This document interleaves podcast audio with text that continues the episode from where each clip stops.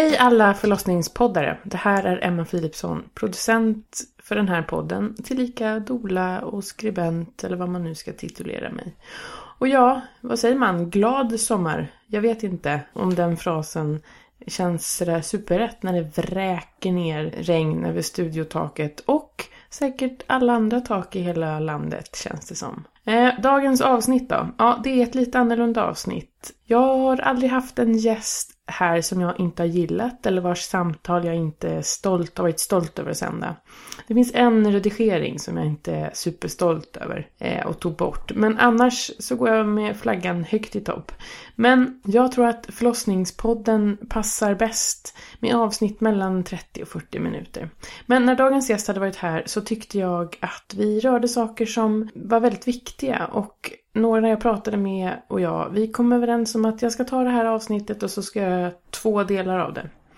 Eh, jag har klippt i det ändå, men, men vi rör ämnen som kändes viktiga och som det är rätt tyst om. Och låter det nu så är det för att det faktiskt på riktigt spöregnar här. Eh, så utöver fyra ibland väldigt roliga förlossningsberättelser med spännande detaljer så ska vi prata om vad som händer när man efter en tillfällig förbindelse blir gravid. Och ens omedelbara känsla är oförställd glädje. Vad gör man då? Får man behålla ett barn under de omständigheterna?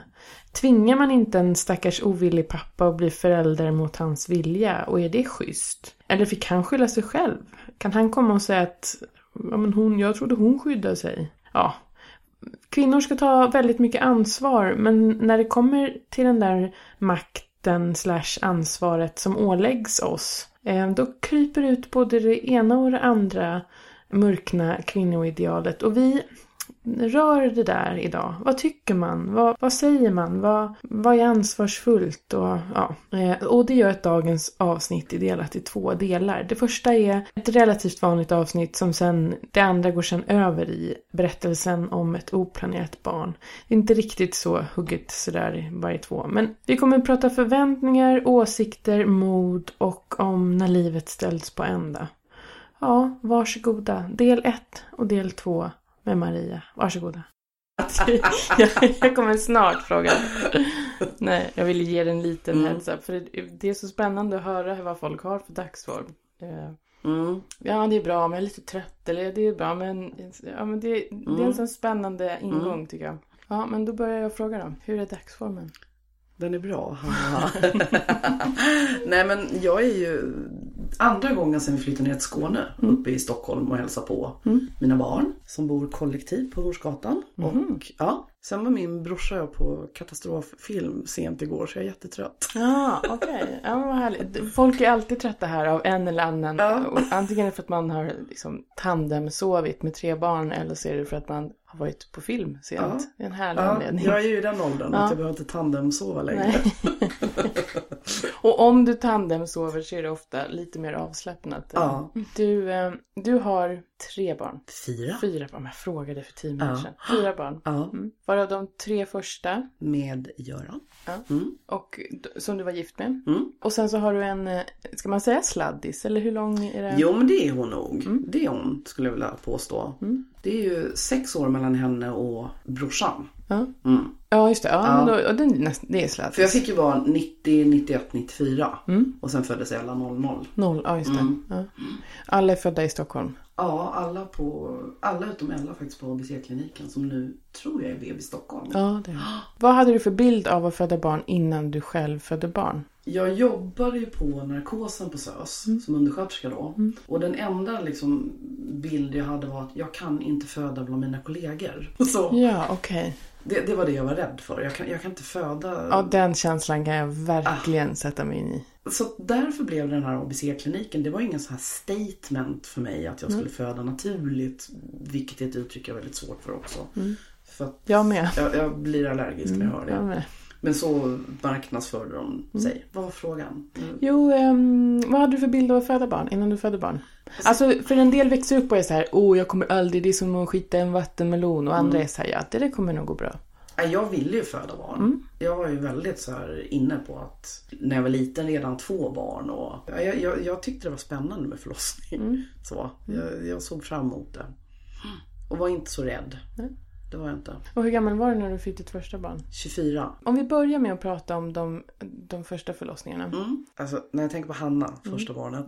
Så jag är, jag är, ja, det här är sånt som folk kan bli provocerade av men det skiter jag i. Ja, det, Jag älskade att vara gravid. Jag kroppade runt i små kroppstrumpor och bara love it. Du kroppade runt i små kroppsstrumpor. Ja, ja, men jag blev så här superkroppig liksom. Åh, vad härligt. Ja. Och älskade verkligen att vara gravid. Jag fick ju så här verk, alltså jag fick verkar och sen la det av. Och det har nästan alla mina förlossningar varit. Och då pratar vi om timmar. Att jag är ganska öppen men, men det går inte igång. Och då är vi uppe på SÖS och så säger barnmorskan, men ta en promenad. Då, då tänker de att jag ska gå ett varv runt, alltså upp till huvudentrén på Södersjukhuset. Som, vad kan det vara? Du kan SÖS va? Ja. 500 meter? Något sånt? Nej. Då traskar Maria ner till ringen, Skanstull. Och vad, det är är, kan, vad kan det vara? Det kan vara en och en halv kilometer? Ja, det är kilometer. det säkert. En, och en, halv, en, en, en och en halv kilometer. Och när vi ska då vända En mil om man är höggravid. Ja, med tanke på att verkarbetet drar igång på vägen tillbaka. Alltså, och det, det är så jag på något vis. Och det gjorde nog också, nej men jag är nog lite, det är inte så dramatiskt för mig det här med att föda barn. Jag vet inte om det har med tidevarvet att göra heller. Att man, man fick inte ta sån plats heller som gravid tycker jag på 90-talet. Så det var, då, då fanns de här kvinnorna kvar som hade fött på 80-talet och då var det ju verkligen så sjukhus... Ja. aktigt att föda barn på något vis. Och man låg kvar på sjukhuset och ja. Det, bet, ja, det, det betraktades som någon sorts så här, sjukhusgöra. Eh, Och, och, och det kom också en, och sen tror jag pendeln har slagit när det gäller förlossningar i alla årtionden. Men då, då vill man ju tillbaka till det då, ja, inte så mycket smärtlindring, inte så sjukhusbaserat. Att, att eh, föda barn kan man väl göra liksom. Jag har ju alltså också haft samma barnmorska på alla tre barnen. Det är helt fantastiskt. Och hon var en kort liten ettrig norrländska. Och mig ska man ju inte klappa och säga mjuka saker till utan man ska vara rätt tuff med mig. Hon fick ju upp mig att inte ligga ner och föda barn. Och det, alltså det gick jättefort när Hanna föddes. Det gick det för fort eller var det bra att det gick fort? det gick lite för fort tycker jag. Eh, När, hon, när det väl drog igång så tre timmar senare var hon ute. Och eh, sen föddes Hanna med något som heter klumpfot. Så det vart, det vart jobbigt. Alltså det vart en jobbig start när hon väl var ute. Även om hon var glad och det var häftigt. Och, eh, deras pappa är så här proffsförlossningsmannen liksom. Också. Men, men, eh, nej, men det gick nog för fort och sen, sen tror jag att när jag tänker tillbaka, det här är ju 25 år sedan. Så var det här att hon hade klumpfot gjorde ju, bara vilket jävla ord liksom, klumpfot. För kort hälsena. Eh, Så att hon gipsades ju när hon var en och en halv dygn tror jag. Hade jag pratat med dig innan jag själv hade fött barn, då hade jag tänkt jaha, ja men det är väl inte farligt. Så här, ja, men, ja det kan jag förstå att det var lite, men ja ja. Så här. Men efteråt så vet jag hur otroligt skör man är. Att det räcker med att någon ifrågasätter ens bh-val till amning, alltså vad som helst. Så är man, det är så, man är så känslig att det är, det är massa, och är rent fysiskt, det är galna hormonnivåer. Ja. Eh, och vi reagerar så olika på det. Och för en del så blir jag tyckte att det var rätt jobbigt precis efteråt. Så nu kan jag så himla väl förstå det. Att det kan bli en sån här sak som är sådär, oj, kan det här hända? Vad ska jag göra nu? Och vi, alltså, Göran rullade iväg mig i rullstol. Det, det är också sjukt. Vi fick gå iväg själva till ortopeden genom kulverterna på SÖS. Jättemärkligt. Och, och jag satt med Hanna i famnen och När han hon grät var hur gammal? Ett och ett halvt dygn. Och det här med, med din podd, liksom, att vi inte pratar om våra förlossningar. Det här har jag inte heller pratat mycket om. Det är liksom något som man inte... Och jag fick också, som du säger, jag fick veta att det var ju ingen hjärnskada. Nej. Hon kommer ju överleva. Ja, Ja. Mm. Men, ja, men säg det till mig. Jag sitter här och är jätteskör och kan gråta för saker och ting. Och det är Mm. inget fult. För det är ju någonting fult att vara påverkad av hormoner. Mm. Ja, men det är bara PMS eller det är bara ditten datten. Jo, men depressioner, det har vi lärt oss att ha respekt för. Mm. Och det är ju också inom stora citationstecken bara någonting kemiskt i hjärnan. Det är ju livsfarligt för det. Och de här tillstånden är på riktigt i allra högsta grad. De påverkar saker i vår hjärna och vi är skitsköra. Och då spelar det ingen roll att någon annan kommer och säger ja, det är inget farligt eller det är inget... Man är ju någon sorts katastroftillstånd Verkligen. på sätt och vis. Och sen ändå, jag menar, det, var, det blev ju, alltså hon opererades när hon var tre och en halv. Alltså det blev en stor grej av det här. Och hade skenor och gipsades och fick speciella skor och... Och för mig var det en utmaning att se att min son fick en spruta. Det var så mycket jag klarade av liksom. Ja. Så det var ju starten med Hanna och det, Mm. det är helt sjukt nu när vi sitter och pratar. Så, så slår det mig igen. Varför pratar jag aldrig om det här? Nej. Det är ju ingenting jag tar Men det är, inte, det är inte intressant, tror man och tycker Mm. man. Jag vill inte att man ska anse sånt här som privat. Nej. Eh, för att det är personligt men det måste inte vara privat. Det är, Mm. inte, det är inte som att prata om vad man gör i sänghalmen. För det, det är sällan mm, som det springer liksom sjukvårdspersonal in och ut när man har sex.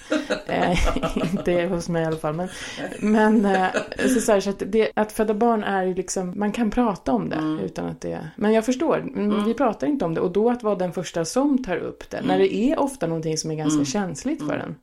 Nej men det är verkligen, alltså, och just det med, med hennes första levnadsår med, det, nu när vi satt här och pratade innan. Mm. Det var nu när du började fråga mig och jag tänker tillbaka. Ja men just det, Mm. så var det. Och vad, hur, eh, vad är det för, för ålders, åldersspann mellan ettan och tvåan? Hanna var 11 månader när jag blev gravid med Josefin. Mm. Jag hade ju kroniska äggledarinflammationer. Mhm. Alltså från jag fick mens i princip har jag haft problem. Hur yttrar sig för en okunnig en äggledarinflammation? Smärtsamt. Mm. Eh, kräkningar. Eh, alltså jättesjuk. Och så får du äta superstarka antibiotika. Fanns det i ditt bakhuvud, jag kommer inte kunna få barn? Ja, för att de gjorde ju en laparoskopi, alltså en titthålsoperation. När jag fick, nu måste jag tänka när jag var 20 fick jag en brutal äggledarinflammation så jag åkte in på SÖS.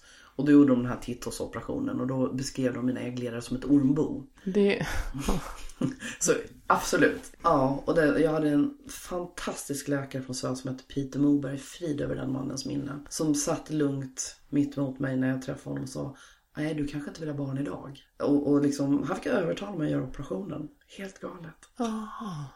Så det är ju liksom bakgrunden till att också... Mm. för jag tänkte nämligen det, jag kommer komma upp till, för jag tror Mm. Ja. att det här, ja, jag, för jag, ja, det kommer klarna. Ja, Eh, det kommer nämligen en följdfråga på det längre fram. ja, Men, ehm, och sen så andra barnet kom tätt. ja, hon kom tätt. Josefin kommer, ja det är... Ja, 11 månader var han när jag blev gravid med Josefin. Och det är ju narcissist-Josse. Fantastisk graviditet. Alltså, alltså jag minns inte något som särskilt jobbigt under den graviditeten. Ja, det är för mig helt obegripligt. Ja. Om du har en, en 11 månaders. Ja. Och, och, du Och det här är säkert min gamla dassiga hjärna nu som kanske inte kommer ihåg. Det var säkert jobbigt. Men det var sommar. Det var ju lätt att klä sig. De Men det kan inte varit sommar hela graviditeten. Nej men när, man, när jag var stor Ja, okej. var det sommar. Och jag kunde bara slänga på mig en liten sommarklänning och Ja, gå och bada med Hanna. kroppstrumpa. Kroppade där också. Nej men alltså jag minns det som att det var så mycket enklare än att vara höggravid i januari. Ja. Som jag var med Hanna och Petter. Mm. Det är väl härligt att få känna att det var, det var rätt lätt. Alltså det var, ja men vi slet, men det var... Ja fast jag ser bilder liksom. Jag ser ut som en flicka, en liten flicka som väntar barn. Alltså, Det var det ju på att säga, men, men det var det nu kanske inte. Men, men eh, Ja. det var 20 26. och väntade lite andra barn. Ja. Ja. Och, som jag sa, det var ju den här förlossningen som jag, jag satt på toaletten på SÖS och jag hade kunnat vara helt själv och föda fram henne. Mm. Så.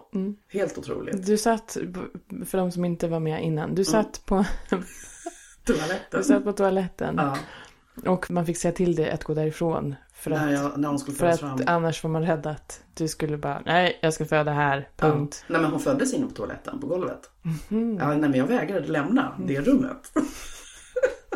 Så att barnmorskan fixade sådana här blåa und- äh, underlägg. Mm. Så att precis innan hon skulle komma ut så fick jag lyfta mig från toaletten och... Nej, de hade en förloss- förlossningspall. Ja, så var ja. Mm. det. Som de satte nedanför toaletten. Så den kunde jag glida ner på precis när hon skulle komma ut. Mm. Ja, den var fantastisk. Det måste jag faktiskt säga. Och det, det, ja. Och sen nummer tre. Petter, alltså, Vad hade, hur lång tid hade det gått då? hon är född 91 och Petter är född 94. Mm. Men då minns jag att jag hade en cykel med en barnsits där bak och en som jag sitt, satt på framstyret. Barnen gick på dagis på Långholmen och jag tryck in mig med magen och cyklade ner med tjejerna till dagis. Iförd kroppstrumpa. I förkropps. ja.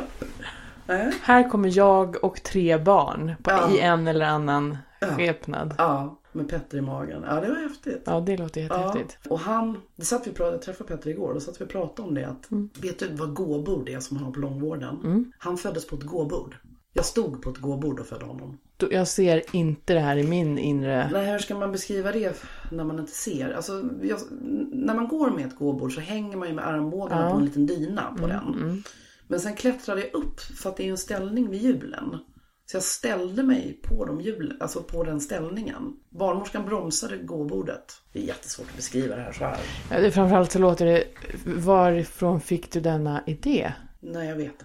Nej, men du hör ju nu. Du hör ju lite Ja, ja, med ja, mig. ja, särskilt om du har fött på en toalett också. Ja, ja. Nej, men det, nej men jag tror att jag alltid blivit tillåten att följa min instinkt när jag Och din barn. instinkt, det, men det är den ja. Det, det, Kroppig känns Ja. det som den är va? Att jag, att jag lyssnar jättemycket på kroppen och vad den... ja, det är du och min syrra vars avsnitt du gillade. Ni Ja, verkar ja, lika på flera sätt. Nej men jag har ju inte hört din syrras. Det var ju Nej, det men det jag sa. den, jaha, okej, jag trodde du hade den. Nej, okej, det är den jag så gärna Nej, vill då ska du höra. lyssna på den. Ja, Ja. Du, kommer, du kommer hitta din, eh, din Like, like, i ja. det. Följa sin kropp. Ja, Ja. Det kanske låter klyschigt. Nej, inte men, alls. Men, men jag tror faktiskt att min kropp har fått göra som den har velat. Mm. Jag tror nämligen så här, du sa någon gång så att det här kommer provocera och jag sa att skit i det. Men Mm. det som är, jag tror att en, i barn, födda barnsammanhang så är det en ynnest att inte vara som en person som jag, Mm. som är ganska mycket i sitt huvud. Att man, för i huvudet finns det tankar och oro och Mm. massa sådana saker. Men är man i sin kropp, det är en väldig fördel när man föder barn, att man inte Mm. är så, ja men att man säger, ja men nu verkar min kropp vilja klättra upp på ett gåbord. Det kanske låter konstigt för er, men bromsar det så ska jag föda barn här. Jag tror att det är en, en jag hade tänkt så, nej men så kan nog inte göra för det har jag inte hört. Bubba. Jag tror att det är en väldig fördel att bara, ja men vänta. Men de hade ju de där gåborden för att man skulle kunna vanka i korridoren. Mm, men jag tror inte de hade det för att man skulle, förlåt, jag tror inte de hade det för att man skulle kunna klättra upp på dem och föda det. Men vad vet jag? Men, men jag, jag är också väldigt mycket i huvudet. Mm. Det, det är så här, jag vill ha semester från min hjärna ibland. Så det är därför det här är så. Jag, jag vet inte, jag, jag tänker att det var för jag hade den här fantastiska barnmorskan. Mm. Och att jag tyckte så mycket om det här med att föda barn och vara gravid. Mm. Att det, det, det här låter ju, jag var ju så kompis med min kropp Mm. då. Och det har, jag, det har jag kanske inte varit annars. Men just då var det, alltså jag älskade min kropp Mm. och jag älskade att föda barn. Och, och då gjorde det nog att huvudet bara hängde med. Mm. Och så då barnmorskan, att jag hade samma som, och hon kände ju mig. Mm. Och sen då? Sen så hände det saker, du skilde dig. Jag skilde mig när Petter var ett och ett halvt år. Mm. På något vis så, så var det så, alltså, jag, jag minns ju åren som ensamstående mamma som underbara. Mm. Faktiskt. Med ungarna. Att vi hade det liksom så himla bra tycker jag. Utifrån våra förutsättningar. Så det är ingenting, det, det är inga år jag tittar tillbaka på med ångest. Utan det var ju första året skilsmässan var jobbigt. Men jag hade ungarna liksom. Det, det var ju liksom det största. Mm. Och jag gjorde ju lite, jag tänkte att gör jag inte det här så kommer inte de få någon lycklig mamma. Alltså, För där tror jag du är Ja. inne på någonting. Ja. Att så här, mm, det spelar ingen roll om man har någon sorts äppelkäkt eller bara man bor ihop eller så Mm. här. Har man två olyckliga föräldrar eller en olycklig förälder, Mm. eh, då är det inte så lyckligt ändå. Eh, och sen Mm. efter fyra år. Nej, det, det Sex är, år blev sex år, är okej. ute efter Ellas födelse nu, eller hur? Ja, Ja, sex år. så blir du gravid. Mm. Med, Och- med en citat fling. En fling. Mm. Ehm, ja, eh, Ellas pappa träffade jag på Fasching. Vi träffades och jag vill nog säga att jag blev väldigt förälskad i den här killen. Mm. Har jag fattat efteråt. Jag förstod det nog inte riktigt då. Men jag, jag var nog rätt redo för att, att vara par igen och ja, nej, men, dela mitt liv med någon. Eh, och, och det kanske inte var det smartaste då att träffa en kille som är tio år yngre. Som kanske inte alls är redo för det. Hur gammal var du nu? Då var jag 35. Mm. Tre Men- barnsmor. Ja, eh, varannan vecka mamma. I- Och hade börjat plugga också precis eh, på komvux. För att jag var väl inne på att jag måste vidare någonstans i mitt liv yrkesmässigt. Och, och var på en bra plats i livet. Bodde i Aspudden i en underbar lägenhet och ungarna mådde bra. Och, nej, men det flöt på livet. Och, och då träffade jag Ellas pappa. Och det var ju verkligen liksom en fling. Det var ju inte ett förhållande. Men jag förstår ju ganska snart att det var ju nog nästan över när jag var, blev gravid. tror jag. fling, vi träffas ett par gånger. Ja, ungefär så. Eh, och sen så, nej men sen förstår jag, jag börjar misstänka att jag är gravid. Och så då tar jag graviditetstest hemma på toaletten. Och det är det här som jag, anledningen till att jag frågade dig Mm. om du hade en liten, liten vag aning om att du inte kunde bli gravid. Mm. För att du beskrev innan vi började spela in din omedelbara känsla när du gjorde det här graviditetstestet. Och då ska man ha i åtanke att det var någon som du hade, det var en fling. Ni kanske eventuellt hade slutat flinga. Eh, och så gjorde du ett graviditetstest och din omedelbara känsla var? Lycka. Mm. Total, och jag kommer aldrig glömma det. Alltså mm. det, det var verkligen, jag kan, jag kan liksom så här beama mig dit mm. i, till den här toaletten mm. hemma. Och, och det här graviditetstestet som jag sen la upp vördnadsfullt badrumshyllan. Och då hade jag inte, jag tror inte jag hade pratat med någon om att jag misstänkte att jag var gravid heller. För jag kan, för jag kan nämligen sätta mig in i den, alltså så att, att det är inte lämpligt, det är fel i livet eller det är fel med den här personen och jag mm. känner inte honom och hur ska det bli mm. och ska vi mm. sådär. Men jag kan inte hjälpa att jag känner oförställd glädje. Mm. Åh vad häftigt. Och det var ju där då. Det var ju den första, första känslan. Innan liksom hjärnan drog igång. Och den praktiska mm. verkligheten gjorde sig påmind. Men någonstans när det gäller Ella så har jag varit så klok. För då tänkte jag så här, efter jag hade då tagit det här graviditetstestet, vad gör jag nu? Jag behöver prata med någon. Vem ska jag prata med? Jag behöver prata med en man. Jag kan inte prata med en kvinna för jag behöver prata med en man om hur det är att, att få ett sånt här besked. Så. Och det var ju, jag, jag, det blev någon instinkt så då hade jag en väldigt, tyvärr umgås vi inte längre men en väldigt nära min väninna Björn. Så jag ringde honom och det var så himla bra att jag gjorde det för att han, och han verkligen, han, det enda liksom det samtalet slutade du måste ringa till honom mm. och berätta. Han måste få veta. Och hur var det samtalet? När jag ringde sen till pappan? Uh. Eh, jo, eh, jag, nej det var ju helt galet. Alltså jag ringde till honom. Han hade ju liksom dissat mig på ett ganska dåligt sätt också. Så, och jag, jag, så jag du...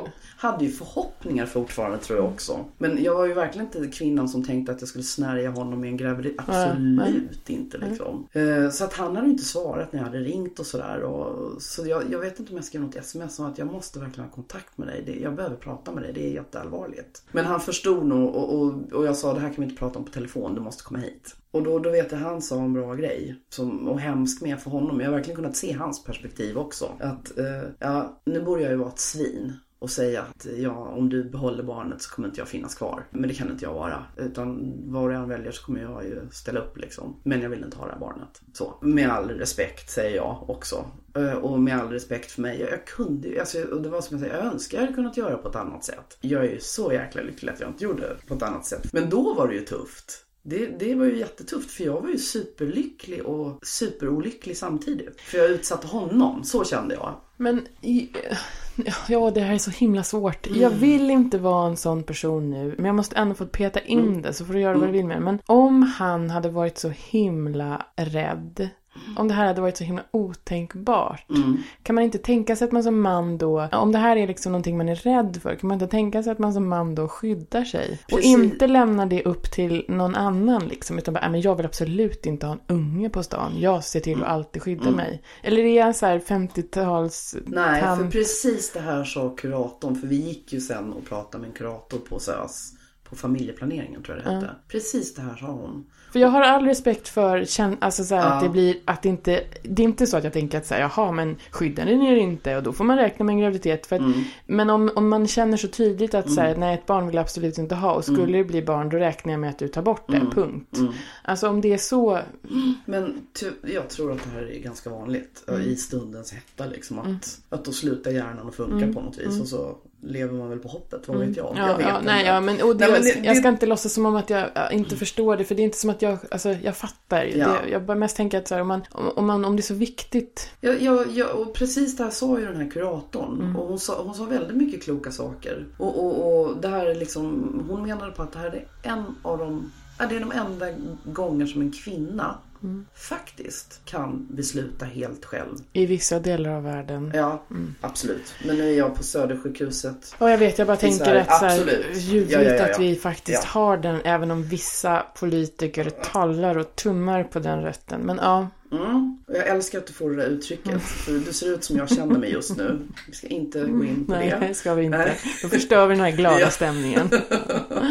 Ja, nej men det, det var en väldigt klok kurator. Så. Och sen, sen gick vi faktiskt under graviditeten eh, på familjerådgivningen och även efter. Och det var han med på och det var väl väldigt bra. Men, men sen på nå någonstans, nu backar vi tillbaka tycker jag. För att vi måste få med Anna här som var min dola kan man ju säga. Fast, för sen kommer här, vem ska vara med på förlossningen? Jag ska bara säga, dolor historiskt sett varit inte någon utbildad kvinna Nej. utan det har varit en vän Ja. som helst själv har fått barn men som, som har varit med. Det är det som har varit dola så att man behöver inte sätta några så här klausuler på det utan Nej. hon var en dola. Ja, hon var en doula och hon var min vän. Och hon var tillika också sjuksköterska. Nej men när då det här var gjort så, så, så kom ju det tuffaste. Det tuffaste var inte egentligen att berätta för Ellas pappa. Det var att berätta för barnen. Ja, okej. Mm. Den, den var klurig, verkligen. D- dels för att de var så pass små fortfarande. Ja, det var svårt, det var jättesvårt. Och, och, och det här med att mamman lever själv och det kommer ett barn. Alltså det är ju jätteknepigt för,